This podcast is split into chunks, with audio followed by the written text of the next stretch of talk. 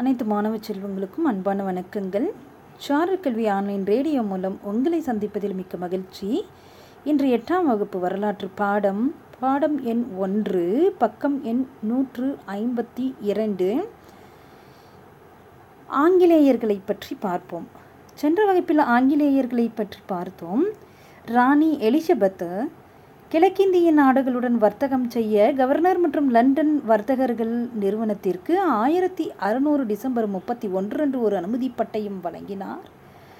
அனுமதி பட்டயம் வழங்கிய பின்பு இங்கிலாந்து வர்த்தகர்கள் இந்தியாவிற்கும் கிழக்கு தீவுகளுக்கும் சென்றார்கள் என்றெல்லாம் பார்த்தோம். ஆங்கிலேயர்களுடைய முதல் வணிகத்தலம் என்று பார்க்கும் பொழுது மசூலிப்பட்டினத்தில் ஆயிரத்தி அறுநூற்றி பதினொன்றில் நிறுவினார்கள் என்று பார்த்தோம். இன்று ஆங்கிலேயர்கள் எவ்வாறு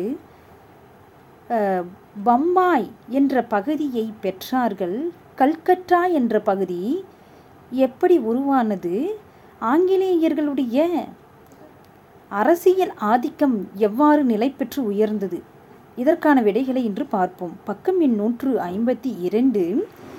இங்கிலாந்து மன்னர் இரண்டாம் சார்லஸ் போர்ச்சுகீசிய இளவரசி காத்தரினை திருமணம் செய்து கொண்டார்.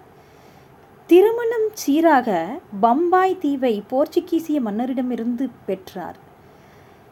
பின்பு ஆயிரத்தி அறுநூற்றி அறுபத்தி எட்டில் ஆங்கில கிழக்கிந்திய கம்பெனி ஆண்டுக்கு பத்து பவுண்டுகள் குத்தகை கொடுத்து பம்பாய் தீவை மன்னர் இரண்டாம் சார்லஸிடமிருந்து பெற்றது.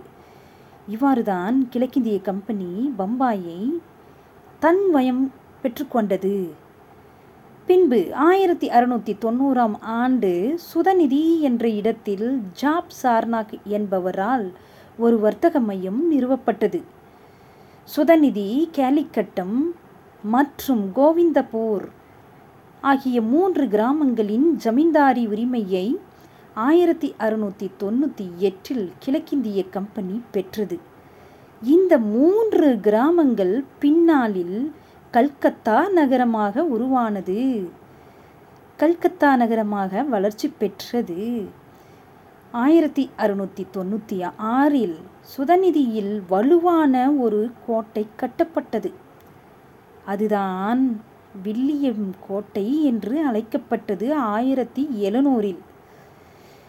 பின்பு ஆயிரத்தி எழுநூற்றி ஐம்பத்தி ஏழில் பிளாசி போர் மற்றும் ஆயிரத்தி எழுநூற்றி அறுபத்தி நாலில் பக்சார் போருக்கு பிறகு ஆங்கில கிழக்கிந்திய கம்பெனி ஓர் அரசியல் சக்தியாக மாறியது. இந்தியா ஆயிரத்தி எட்நூற்றி ஐம்பத்தி எட்டு வரை ஆங்கில கிழக்கிந்திய கம்பெனி ஆட்சியின் கீழ் இருந்தது. ஆயிரத்தி எட்நூற்றி ஐம்பத்தி எட்டுக்கு பிறகு இந்தியா ஆங்கில அரசின் நேரடி கட்டுப்பாட்டின் கீழ் வந்தது.